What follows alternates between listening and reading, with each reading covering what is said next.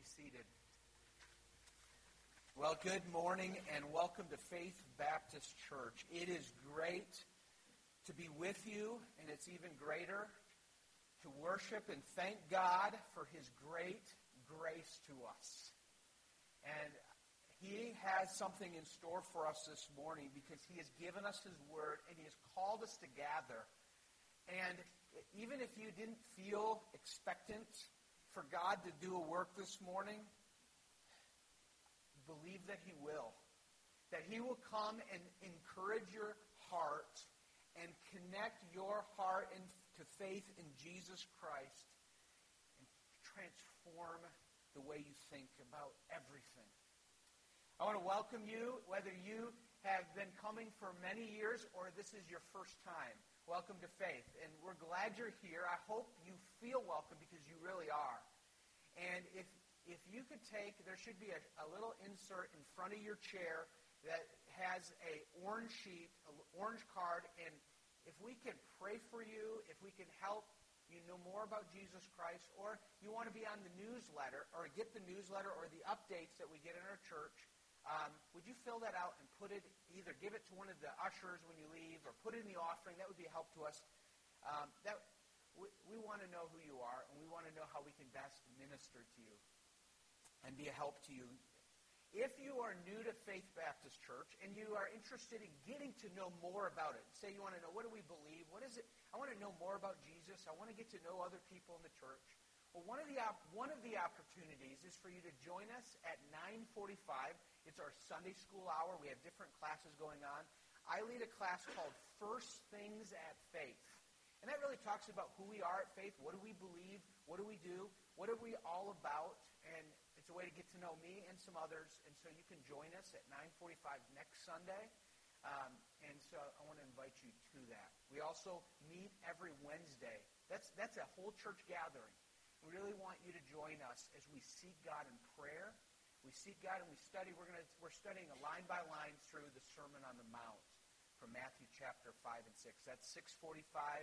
Right before that, at 6:30, all the kids and teens meet. And so if you have children or teens, you can come and bring them as well. Okay, several announcements in addition to this. You may have received, an, you should have received an email from Jackie Cochran this week on, about helping in the nursery. And the more people that help in the rotation, that means more people are serving, and more people don't need to miss the service, but are helping others out and helping our parents in the service. And so, would you respond would you prayerfully respond and help serve uh, in the nursery as you're able and respond to the email? Or you should have in, in one of the seats in front of you a new, on ministry response opportunities. And, and you're going to get opportunities follow up. In fact, I'm going to say something a little bit in a little bit where you'll be able to use this card for as well for worship ministry. But maybe if you could take that out just even to look at it, um, there might be something on there that says, yeah, that's where I want, I feel like I need to help out in this area, be a blessing. Several announcements. First of all, the men's ministry. We're having men's breakfast coming up in a few weeks, two weeks from now, on February 13th. Uh, we'll meet at 8 o'clock, have breakfast. We're going to talk about uh, another segment of what does it mean to be a biblical man? How does it, what does it mean to, to live sacrificially and to lead whether you have a family or not, we please come at 8. We'll eat, and then we'll have a study time. That goes to about 9.15 or 9.30 on Saturday morning. Uh, we are having a baptism uh, on Sunday the 14th. It's only two weeks from now. Baptism is for everyone who has put their faith in Jesus Christ. And in obedience to Jesus Christ, they want to publicly confess it through baptism – and in baptism, as you go in the water and come out of the water, is the symbolism of I died with Christ, I turned away from my sins, and I, by God's grace, I've raised from the dead, and I, I'm, I'm called to live a new life. And, I, and it's a public thing because we want others to see what God has done and testify to God's grace. And so some of you might be here saying, man, I, I've never been baptized that way. I've not been baptized as a believer and, and know that I need to, don't delay obedience. And, and would you talk with me? Would you talk with Pastor Jay? Or, or, or let us know this week. Even call the church office. And I'd love to talk with you about that and have you baptized. Uh, okay. Coming shortly after that, February 19th, I just want you to put on your calendars all families that have kids. This is for all families that have kids in faith, faith kids, which is really fifth grade and under. Um, we are having a family movie night. It'll just be a good time on a Friday evening. Uh, Wes has put that together and others, and we're going to meet here at the church at 7 o'clock. I'm sure there'll be popcorn and other treats, and we'll, we'll enjoy Monsters University on, on the February 19th. Now, for all of you who are unlike me and are very musical, um, there, there are some of you out there or you're very technical and maybe you've worked sound or audio video and, and are interested in serving and using those gifts. And we need you to do that. And I, I'm so thankful for this team right here and for that team back there as they help us worship God. They help uh, make the service as, as hopefully undistracting and with as much excellence as possible. And they strive for that to, in a God-glorifying way. If, if you if you would volunteer and say, hey, hey, I, I think I would like to help out, whether I play the piano or sing or play an instrument, um, would you would you also fill one of these out? There's a there's a place for that, or contact Pastor Jay about that. That would be really appreciated, and I, I believe there are some of you here that want to do that, and we'll we'll plan on doing that. We're going to conclude. We're going to conclude this time. We're going to go into singing again, but with the fighter verse or I should say fighter verses.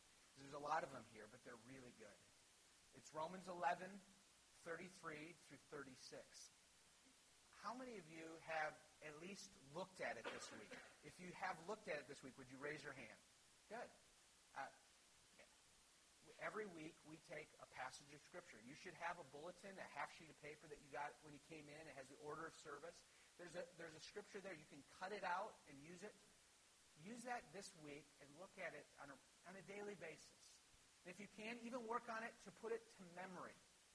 Is there any, anyone that like to, to boldly say this passage of Scripture? Really, it's a benediction. Yes. Elijah, you stand up and say it nice and loud? Let's say it together. Oh, the depth of the riches and wisdom and knowledge of God. How unsearchable are his judgments, and how inscrutable are his ways. For who has known the mind of the Lord, who has been given his counselor, or who has given a gift to him that he might be repaid? For from him and through him and to him are all things. To him be glory forever. Amen. Father, I pray that you would help us this morning. God, I, there are needs here that I know of, and there are needs that I surely do not know, but you know every one of them. Oh God, the depth of your riches and your wisdom and your knowledge are unsearchable. Your ways are inscrutable. We can't know your mind. The things that happen in this world, we sometimes want to be your counselor and advise you in our prayers what to do, but you, there is no one that can counsel you. You are glorious in your wisdom. You never make a mistake you are working in our lives. There are pain that is right now going on and being experienced among your people or the people in this room that we don't understand, but you do. And God, I pray that you would show us your ways, O oh God. I pray, God, that you would answer the prayer that the Apostle Paul prayed to the Colossians that we're going to look at this morning. God, I pray that you would teach us in a greater way what it means to be filled with the knowledge of your will with all spiritual wisdom and understanding, so that we would live a life worthy of the Lord, fully. I pray, God, that at this church, and I pray that every single individual right now in this room, in this building, would be filled with a, a profound appreciation and love and awe of your plan in Christ Jesus. And I pray that you would cause everyone in this room to bear forth fruit in every good work, to increase in the knowledge of God, our Savior. That they would be built up and strengthened so that they would be enduring and patient. And they would joyfully give thanks to you, Father, who has caused us to be part of this, in, the inheritance of the saints. Father, we thank you that we can rejoice in the gospel of Jesus Christ, that you transferred us from the kingdom of darkness to the kingdom of your dear Son. God, help us to love that and appreciate that. I pray that you would help those who are grieving this morning. Help those that are rejoicing. Help those that are this morning. I pray that we would come together and we would be united in one. And I pray, God, that the glorious gospel of Jesus would spread past this building, would spread, spread to our neighborhood, would spread to our schools, and would spread to our workplaces, and would spread wherever we go, and the light of the gospel would shine brightly I pray that it would shine brightly into Fenton and in Linden, into these restaurants and into the gas stations and it would into the stores. And I pray that it would spread because and it would be clearly your work. So God, now would you help us as we sing? Help us not just to say words, but to sing from a heart with gratitude and faith. We pray this in Jesus' name. Amen. Let's stand. Please join me by turning to Colossians chapter 1. If you're, not, if you're new to faith, what we're doing is we just began a study through the book of Colossians. It's Paul's letter to the Colossians. It's in the New Testament, halfway through. It is a prison letter, and it's because Paul wrote it from prison, probably in Rome, as he writes and sends a messenger to this small church, a church that he had never yet met in person. But he is the spiritual grandfather of this church because a man named Epaphras came to him and he shared with him the gospel, probably in a town called Ephesus.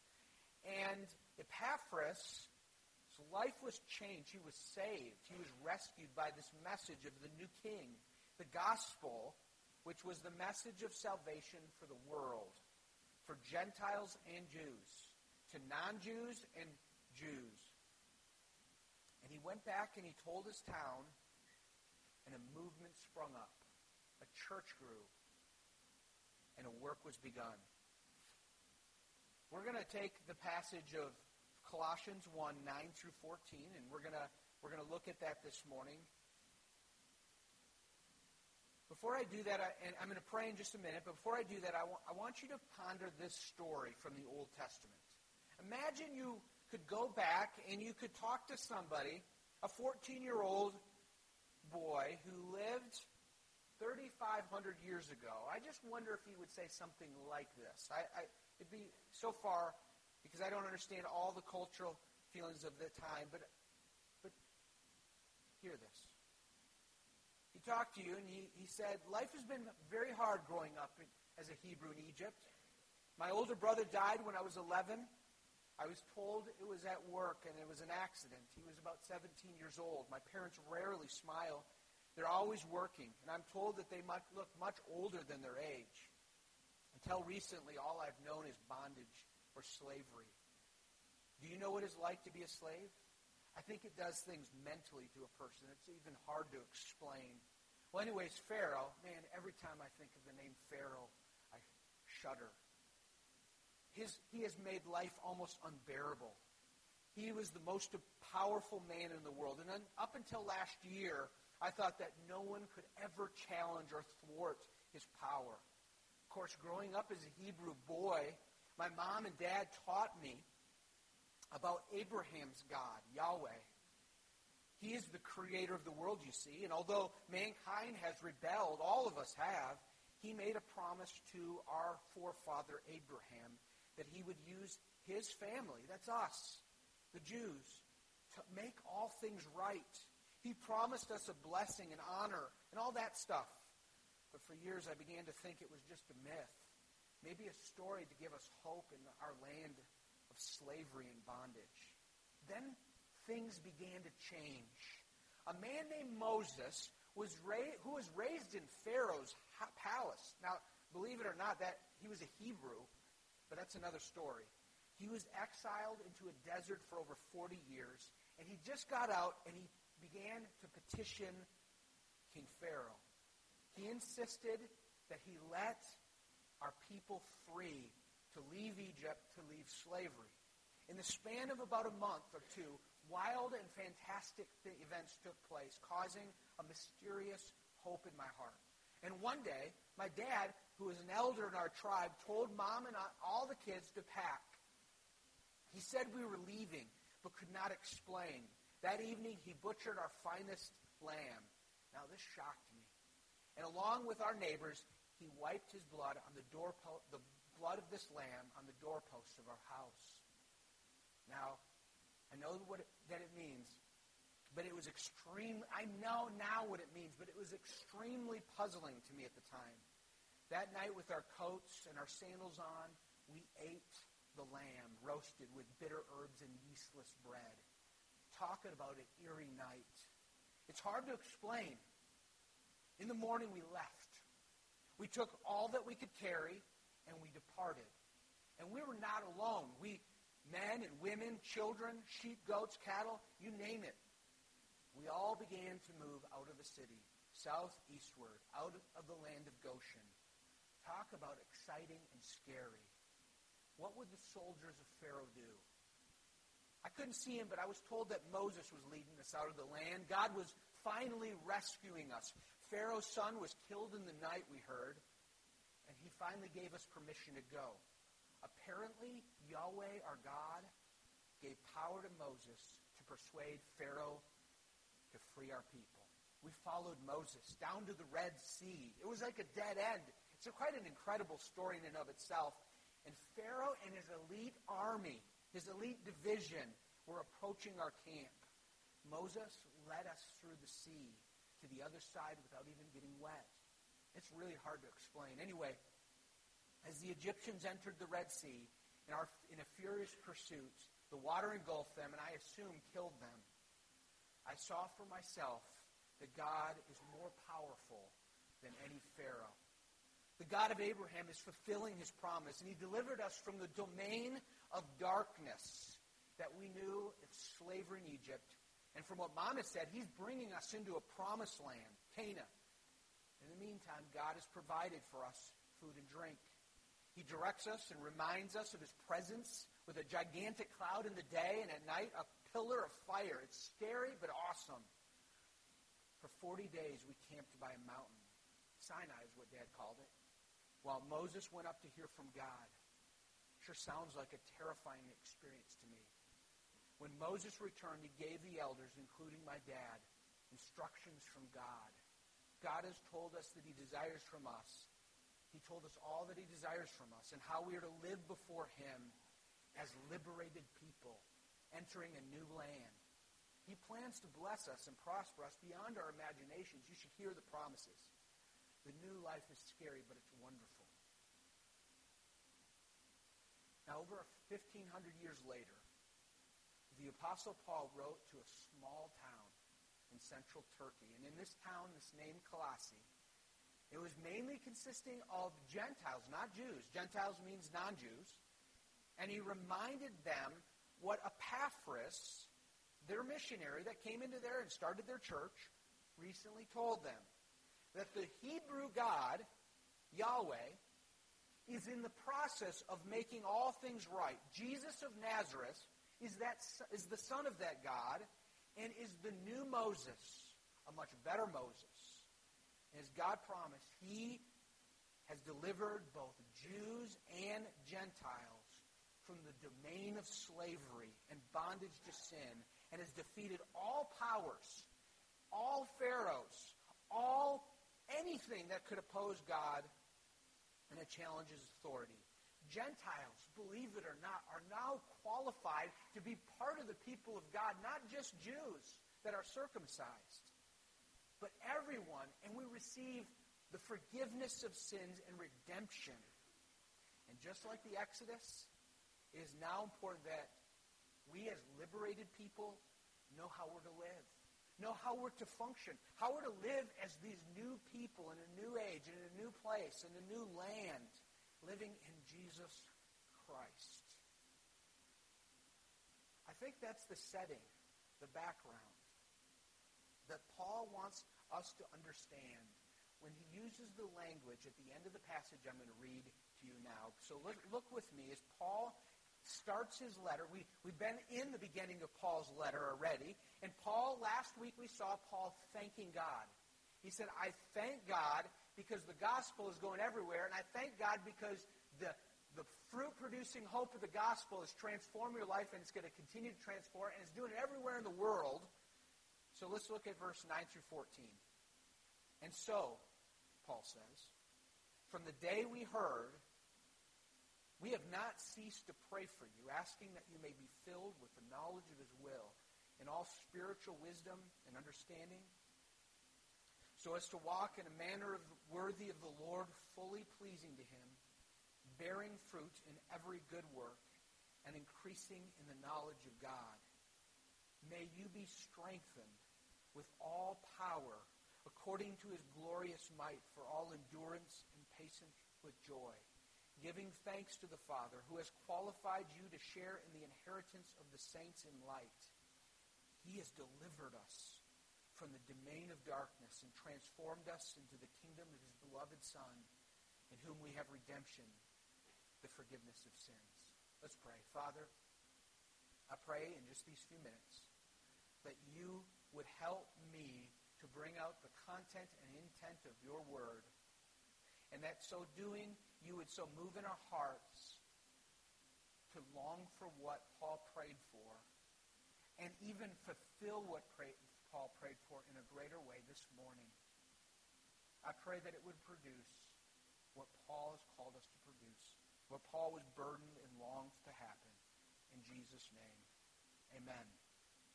Okay, I want you just in this brief few minutes to understand what's happening in this paragraph. It's, it's, it's extremely relevant. It's very important for you and for me.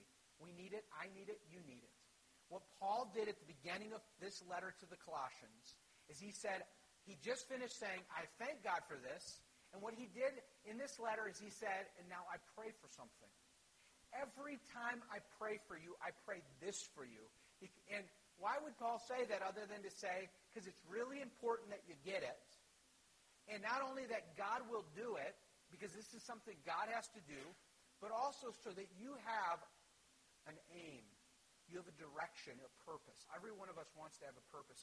I think we would all be helped this morning at Faith Baptist Church if we all took Paul's prayer and started to make it our prayer. If everyone here said, God, I want to take Paul's prayer request for the Colossians, and I want to make it my prayer request for myself and for this church and for my family,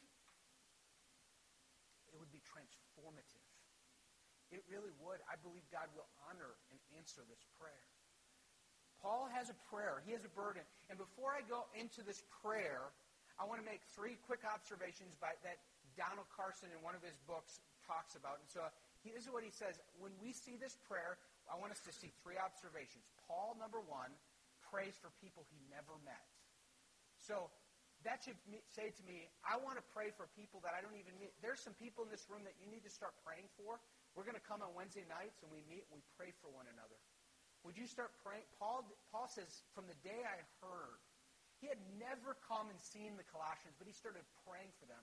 And, and I, I, I have prayed for you. There are people in this room praying for you in this room that have never met you and God does a work through those prayer. That's the first observation. We pray even for people we never met. That's what Paul did. Secondly, Paul prays persistently. He says, I pray every time I pray for you. He said, from the day we heard, we have not ceased to pray for you. He says it's continual. I, I didn't just pray one time and it didn't happen, so I stopped. Maybe you have things in your life that you're aching for. Maybe you're coming and say, God, I want to finally get it spiritually. I want to fill that spiritual void that I had. Maybe I knew it when I was a young person. Maybe I knew it as a teenager. Maybe I knew it as a young kid. I remember that, but God, I want it.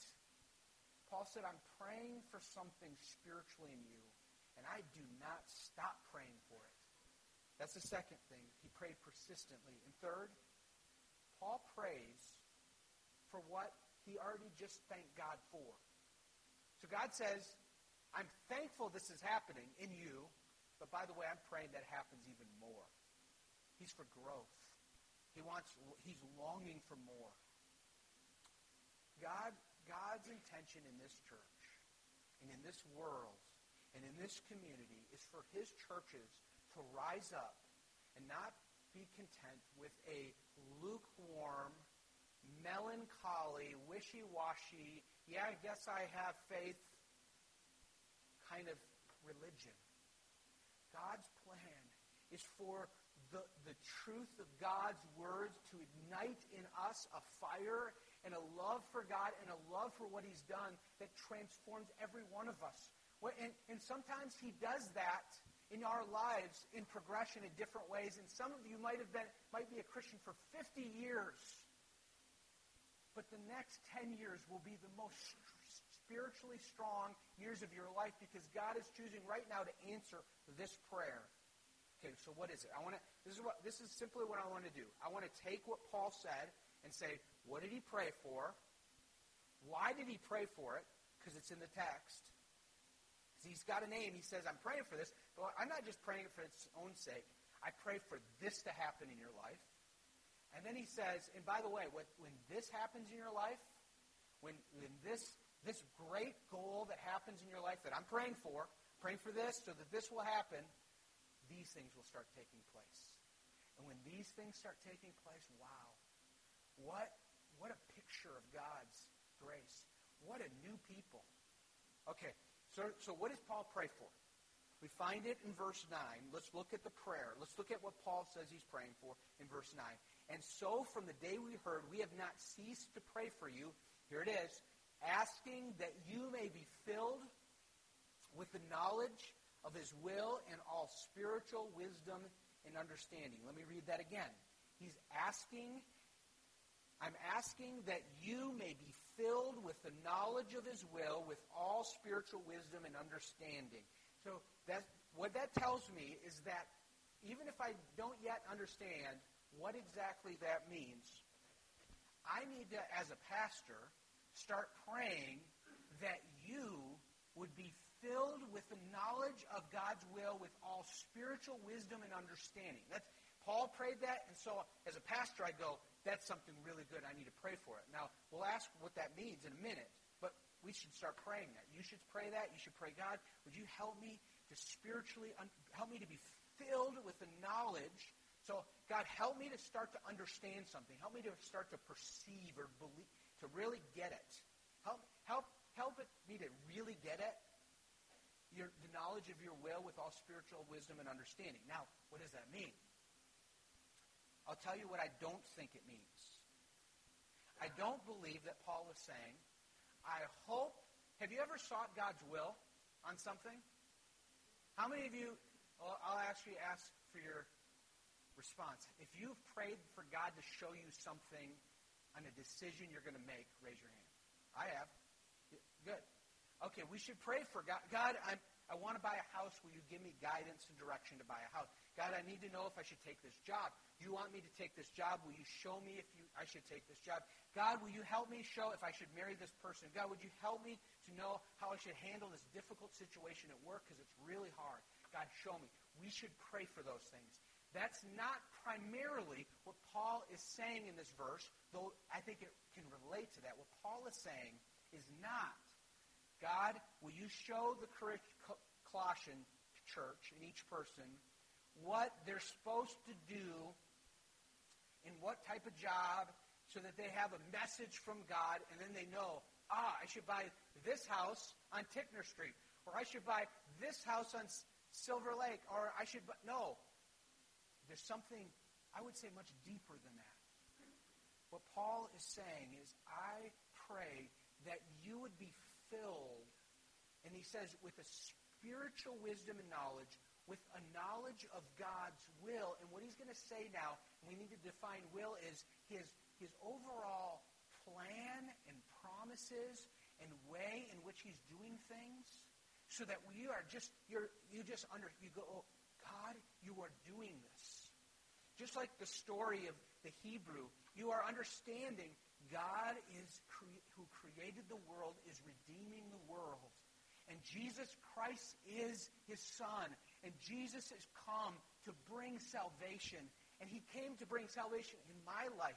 And actually, he has sent his Holy Spirit in my life day in, day out. So it does relate to everything I decide. The house I buy or this, I, I, I do all these things. I, it, it matters, but I want you to understand what God is truly up to and what that means in your own life I want you to understand God's love and the gospel. I want you to understand how big God is and how glorious Jesus Christ is. And what does it mean to live in the supremacy of Jesus Christ? That Jesus is supreme. He is the ruler over all. And that matters how you think about elections and how you think of certain viruses that are spreading all over the world, and how you think about jobs, and how you pray, and how you dream, and how you spend money. It's going to impact everything. But I pray that you would have a revolutionized view of what God's up to, and then what that means in your own life. That's what he's praying for. He says, I pray that your eyes would be spiritually open. Let me ask you this. Have you ever been in a place where you came to a, a, a church service, you li- were listening to something on the radio, and you heard something, and you go, huh, wow, that stood out to me. I don't think I've ever heard that before. And it's some profound truth about God and His Word, the gospel, God's salvation. I've heard people say, man, I, I was 40 years old, I was listening to this sermon, and I heard the gospel, and it was like I heard it for the first time. And you go back, and then he goes back to his home church, and he goes, and they're preaching the gospel all the time, and they always have preached the gospel. And no, it wasn't the first time he heard that, but it was like, mm, it was the first time his heart truly took hold of it. And as I've used this illustration, the coin dropped. And he said, aha, God is doing this. Now I believe it, and I love it, and I'm, I'm awake, I'm alive, I believe it. Paul's saying, I pray that every one of you would actually be able to better, with, with God's spiritual wisdom, with the Spirit, Holy Spirit's help, be able to truly perceive God's plan and what he's doing. And that's what God wants of you in your life, is to truly understand that. He wants, he wants you to truly grasp what God's love is what God's doing in the world. God, we don't have to understand all that God's doing. We, don't, we have no idea what he's doing with elections. We don't know what he's doing in Brazil. We don't know all the things that he's doing in sub-Saharan Africa or what he's going to do in Asia. We don't understand all those things, but we do know certain things that relate to all those things. And we're going to see them in the coming chapters, coming verses of what Jesus truly he really is. So he says, I pray that you'd be filled with the knowledge of his will. We pray that. We seek after that. But why? So that we just, oh, that's neat. We got that. Good. That's good. But Paul says there's a greater purpose for that. He said, this is it. So that you would walk worthy and pleasing.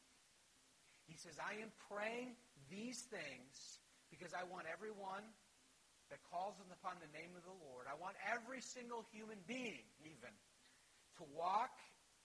And that word walk doesn't mean literally walking, it means your entire lifestyle, everything about you, to walk worthy and pleasing of the Lord. As you've received Christ Jesus, the Lord, now walk in Him. You're rooted and grounded in Him with your understanding changed so that you will live differently and you'll walk differently. I don't know how many of you ever grew up in a shame or honor culture. I didn't. Some of you may have lived in foreign countries. How, many, how many of you ever lived in a foreign country, an Asian country? Okay, not, uh, not really any of you. But in, in an honor or a shame culture, you have the experience of where there's, there's a culture where every, you are under obligation to live in a manner that is worthy of your parents or of your clan or of your nation. I was talking to Scott Dunford, if you remember him, he was preaching here in November. He said that when he lived in Beijing, China during the Olympics in 2008, and he said it was a massive deal in China. I mean, they needed to get the Olympics right. They needed to have the most gold medals. They needed to have everything designed perfectly so the whole watching world would honor them because that mattered. And in fact, there's probably certain leaders who were in charge of the Olympic program that if they got it wrong, they would they want to kill themselves. There's a there's a new TV show um, that shows a futuristic possibility what if there wasn't a war, what if we lost World War II? Man in the Iron, the Man in the White Castle, and you have the Japanese and you have the Japanese failing to accomplish, catch the criminal that had tried to assassinate their, their prince. And because he cannot, because he cannot find the, the person that assassinated him, the, the leader of the police decides to take his own life. Why? Because he is ashamed to his family. He is ashamed to his nation. We don't understand that. We say, oh, he made a mistake. He couldn't do it. It's not perfect. He's in his own individual. He doesn't have to live for all his family. That's not the culture that even Jesus was raised and that Jesus was writing to the Colossians. They were in a culture where they knew what it was like to live worthy of your parents, live worthy of your, of your clan, your city, of your state, of your nation, of your people. And you wanted to honor them, and you, you took, and, Paul, and Jesus says to them, He says, I want you to live not worthy or pleasing so much to the family or to the clan, but to your Lord, where everything now changes. You want to so reflect upon and show how worthy not your family or your nation or your clan is, but your God is that saved you. And he says, I pray that these things, you will have a knowledge of God's will so that you'll walk worthy every day in 2016 here in America. You would walk worthy of Jesus Christ your Lord in how you how you spend and how you act and how you work and how you drive and how you do everything you do, how you talk, your language, everything. It's, it's transformed because you have been transformed. You've been rescued, and now you're just showing off your great Creator, your great Savior, your great Lord, and you love it. He says, I pray that that will happen. That's my aim. That's your goal. That's, in fact, I have to say, this is the aim of every of God's plan for every single person in the world. God intends to take humanity. God's plan for you, for every for all of us, is to make us into beings who live not for ourselves, but for the one who made us, that we may please him. And here's the thing. Some of us say, okay, yeah, I got to do it, but that seems like he's selfish. No. The most loving thing God can do is to reorientate us back to what we were made to. And when, we're, when we live how we were made to, to please God, we find the greatest satisfaction, the greatest fulfillment, the greatest fulfilling that God has ever gives us. In fact, it is a life of joy. It's a life of gratitude. It's a life of, life of hope. So that's what Paul's doing. Paul's saying, I pray for this. Be filled. Church, be filled with God's will. This is what I'm praying for you, so that you live in a manner worthy of the Lord. And then he says, here are four things. This is where I'm going to conclude. There's four characteristics of what this walking worthy looks like. You want to know what walking worthy looks like? here's four things. Four things that Paul, he uses four phrases. And in the, in the Greek grammar, they're actually all parallel. They're using participles. There are four phrases I want you to see. Number one, he, he says, I want you to be bearing fruit. That's number one. i am going to read through them and I'll go back to it. Number two, I want you to be increasing. You'll be increasing in the knowledge of God.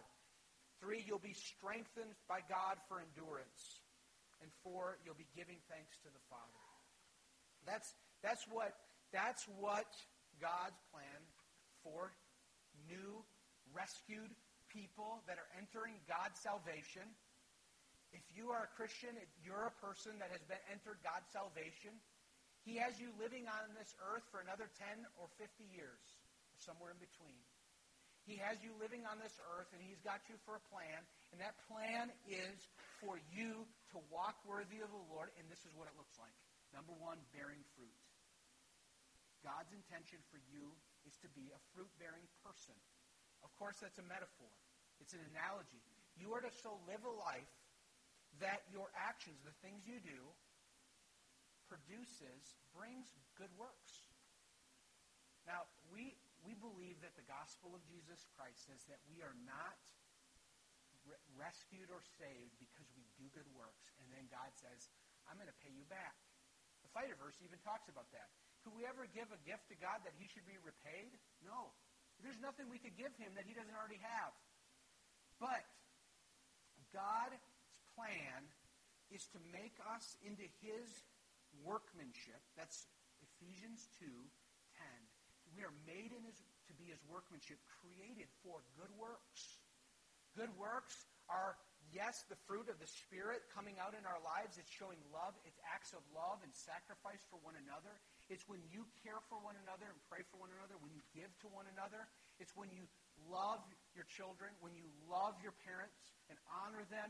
It means when you love your neighbor for one another. It's you serve one another. God made you to live in a such a way that will produce good works and show glory to God. And say, what's different about you? You're different. What is it? I, I can't take credit. It's my Father in heaven. He saved me. If you really knew me, the real me, or at least the me that was born, that I, I am in myself, I am, I am not like this, but God came and changed me. He gets the credit.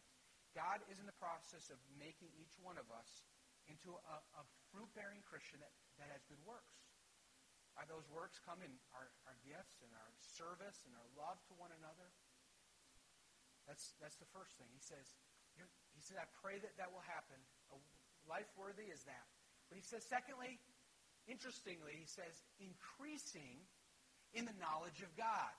So I pray that you'll know God's will more so that you'll produce good works and keep growing in knowing God more. Did you know that you will never stop knowing God and growing in the knowledge of God? You can't. He is infinite in his holiness. We can never stop growing. You, you, there's never going to come a time where we'll go, I know, I know all there is to know about God, and I have a full and complete relationship with God. God is in the process of, of growing you, and as you grow and walking worthy of God, He's got more for you instead. He has, God intends to show Himself to you, each one of you personally, to your own soul, to your own heart. He intends to open this book up into your own life and that this book would transform you. So that wouldn't be just something you open up once a week or once a month, but this book would bring God to you, and, and bringing God to you, you have a relationship with God every day, all the day. Increased in the knowledge of God, Paul says. I want you to walk worthy of the Lord, bearing fruit, increasing in knowledge of God.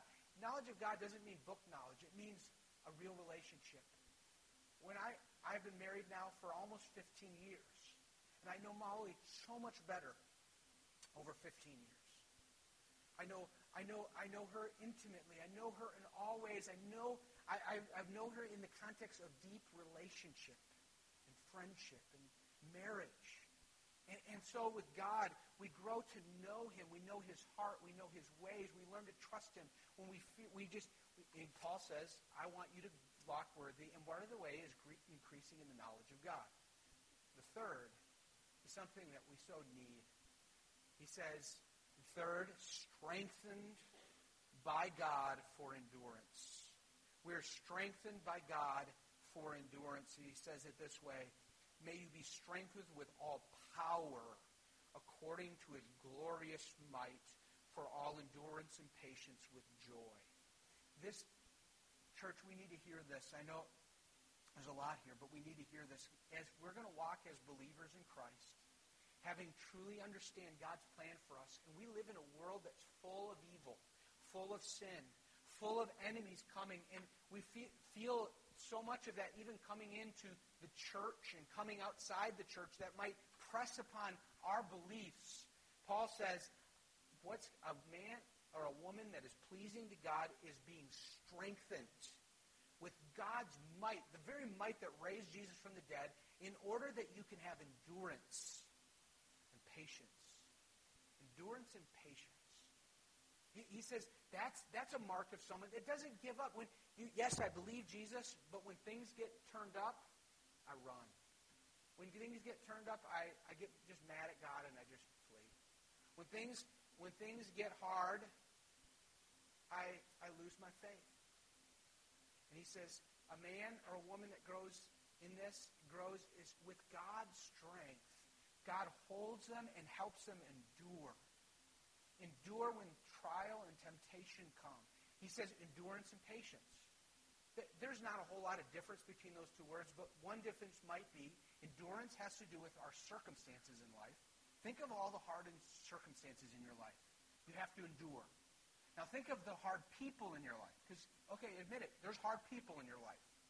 Because we live in a world with a lot of mean people, difficult people. You might have one close to you, you might have one far from you, but they are. It takes patience to live with them. And patience to live in a world with them. And a mark of a Christian that grows in Christ is they are armed with God's power to have patience with them and to live a life of love to them and fruit bearing. And to endure those hard things when finances get really tight, when health issues threaten us, when relation, all these things, God is working all those things and producing a life of that endures even when things get hard, endures when we have to be patient with people that are really difficult. Lastly, with joy giving thanks.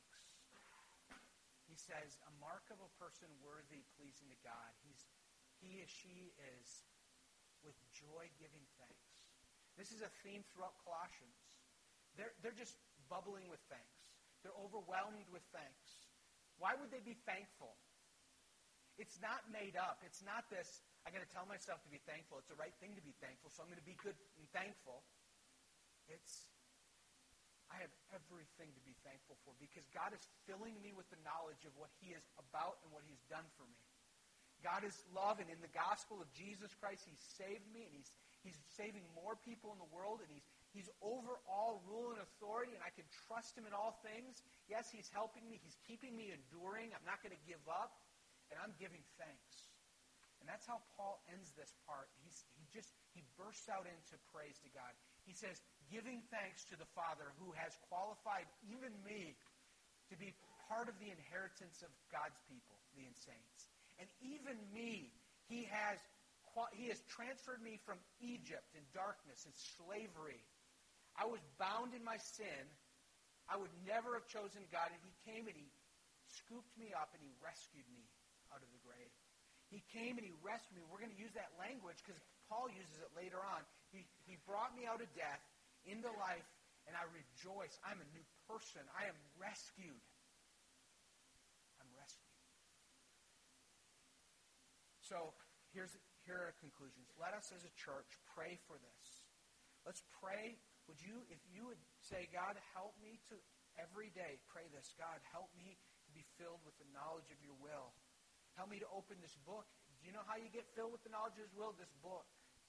And we're to get. We're to see. He's to. He's to seek to answer that in this.